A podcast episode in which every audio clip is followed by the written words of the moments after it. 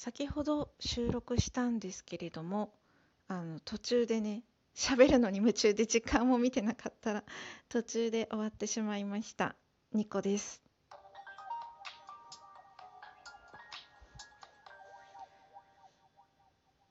時刻は今にじゅういちじよんじゅういっぷんを回りました。日付はにせんにじゅうさんねんじゅうにがつさんじゅうにち土曜日です。えー、先ほどの、ね、回の続きになります。にせんにじゅうさんねんの振り返りの続きですね。あのキャリアコーチングというね、あの無形のものに、えーと、お金を初めて出しましたよという話をしました。で、今までの自分だったらありえない決断だったというところまで話して、中途半端に終わっちゃったんですけれども、で、成果はね、今のところまだわからない途中なので何とも言えないんですけれども、あの今まで絶対今までの私だったらそんなお金払って未来がどうなるかわかんない、その自分が期待した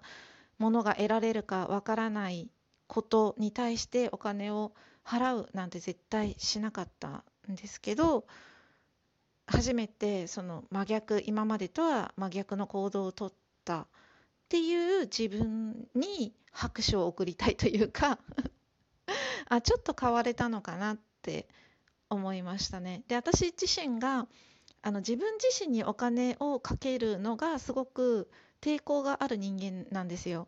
あの人にプレゼントを贈るとか、あの人にお金を渡す、お年玉とか出産祝いとかでお金を渡すとか、まあ、母の日のプレゼントとか、そういうなんだろうな、お誕生日プレゼントとかね、そうお土産を買うとか、うん、そういうのなんか人に対して与えると、人に対して与えるってすごいな人に何かをプレゼント し, したりするときに、贈り物をするときは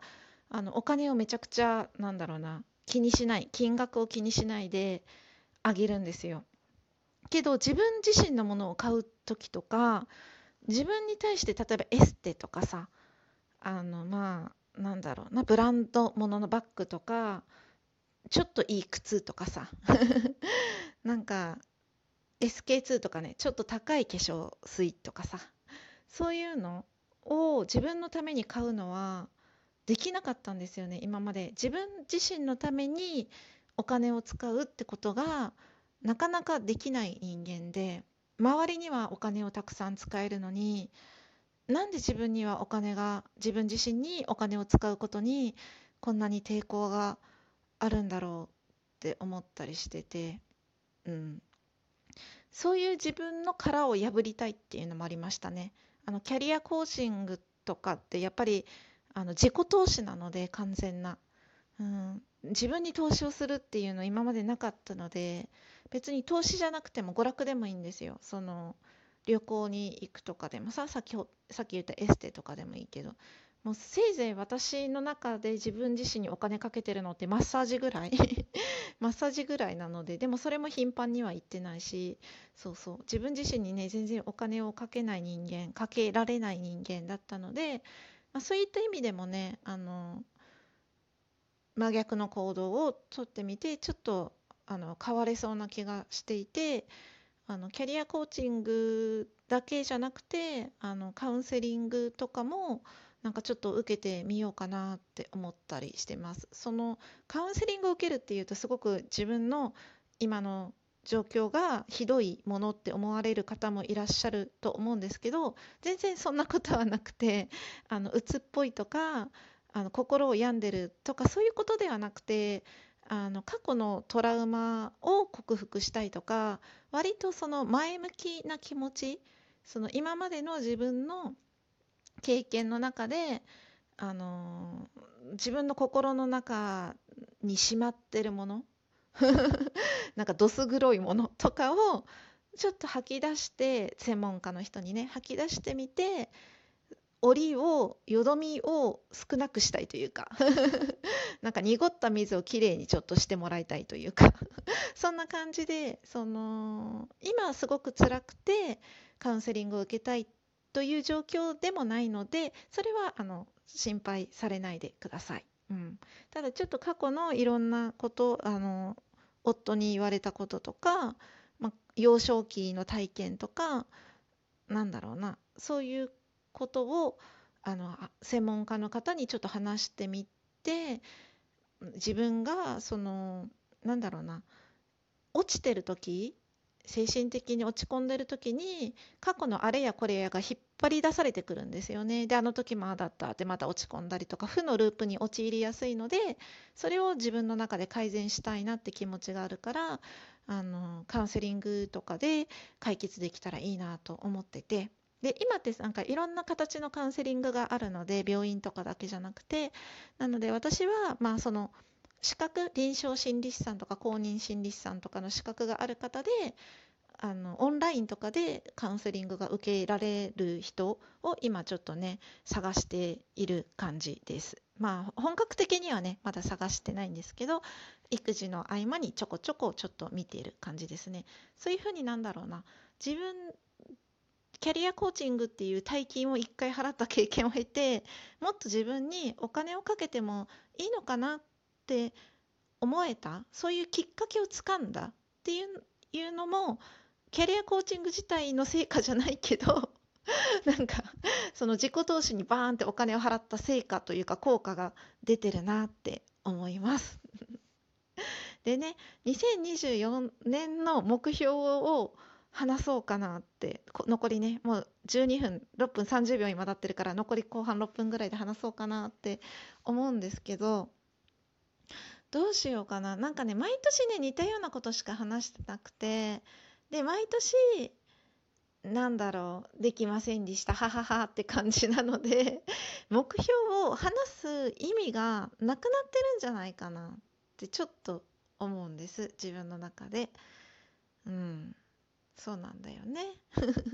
だから、うん、目標は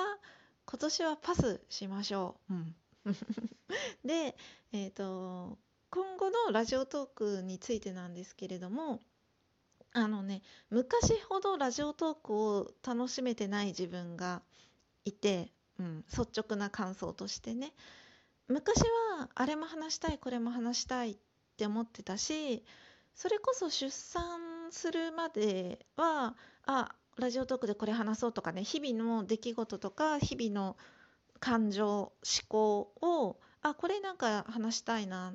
ていうのがあったんですよ。でも離れすぎてて気に留めた、気に留めなくなって意識しなくなってしまってから話さないのが普通になっちゃって、であの私その更新が途絶えてもラジオトーク自体はアプリは開いて、あのいろんな人のトークをね聞いてたんですよ。でも最近はやっぱりあのトークも聞く暇がないし、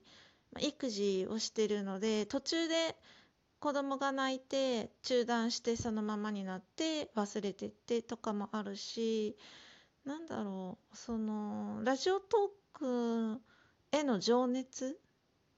なんだろう、聞きたいって気持ちとか話したいって気持ち、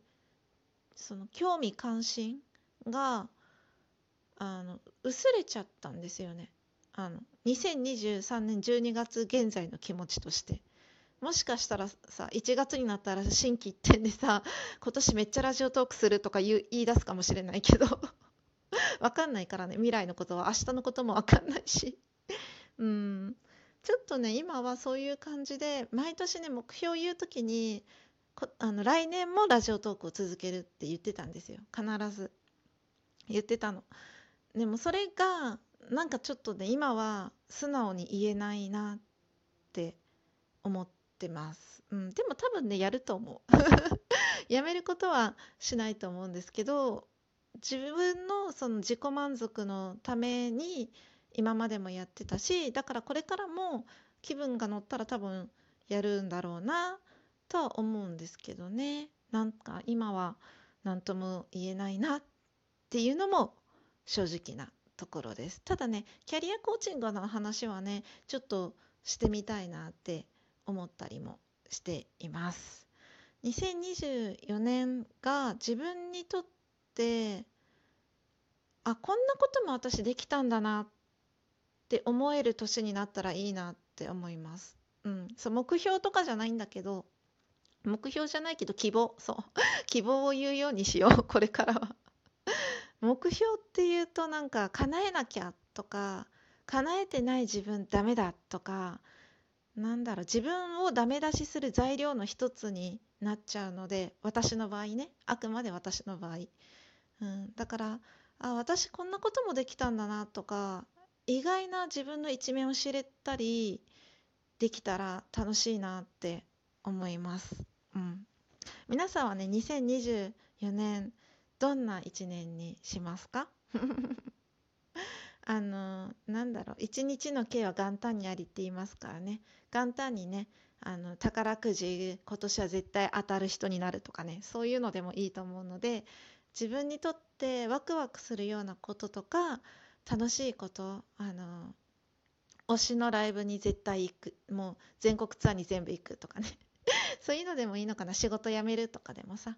そういうなんだろう、自分にとって楽になることとか、うんと楽しいって思えることを目標に、目標っていうかそういう一年になるといいなってふわって思ってもいいのかなって思います。あとね、一つ指針があります。あの D さんにあの手帳のね企画のお誘いいただいてたのに全然できなくて本当に申し訳ないです。手帳の企画のトークはちょこちょこ聞いてますそこだけはね、なんか興味が自分があるので聞いてます。でもあのトークを取ることができなくてね、前もって お, さお誘いいただいたのに本当にすみません。そしてね、あの更新頻度がぐっとね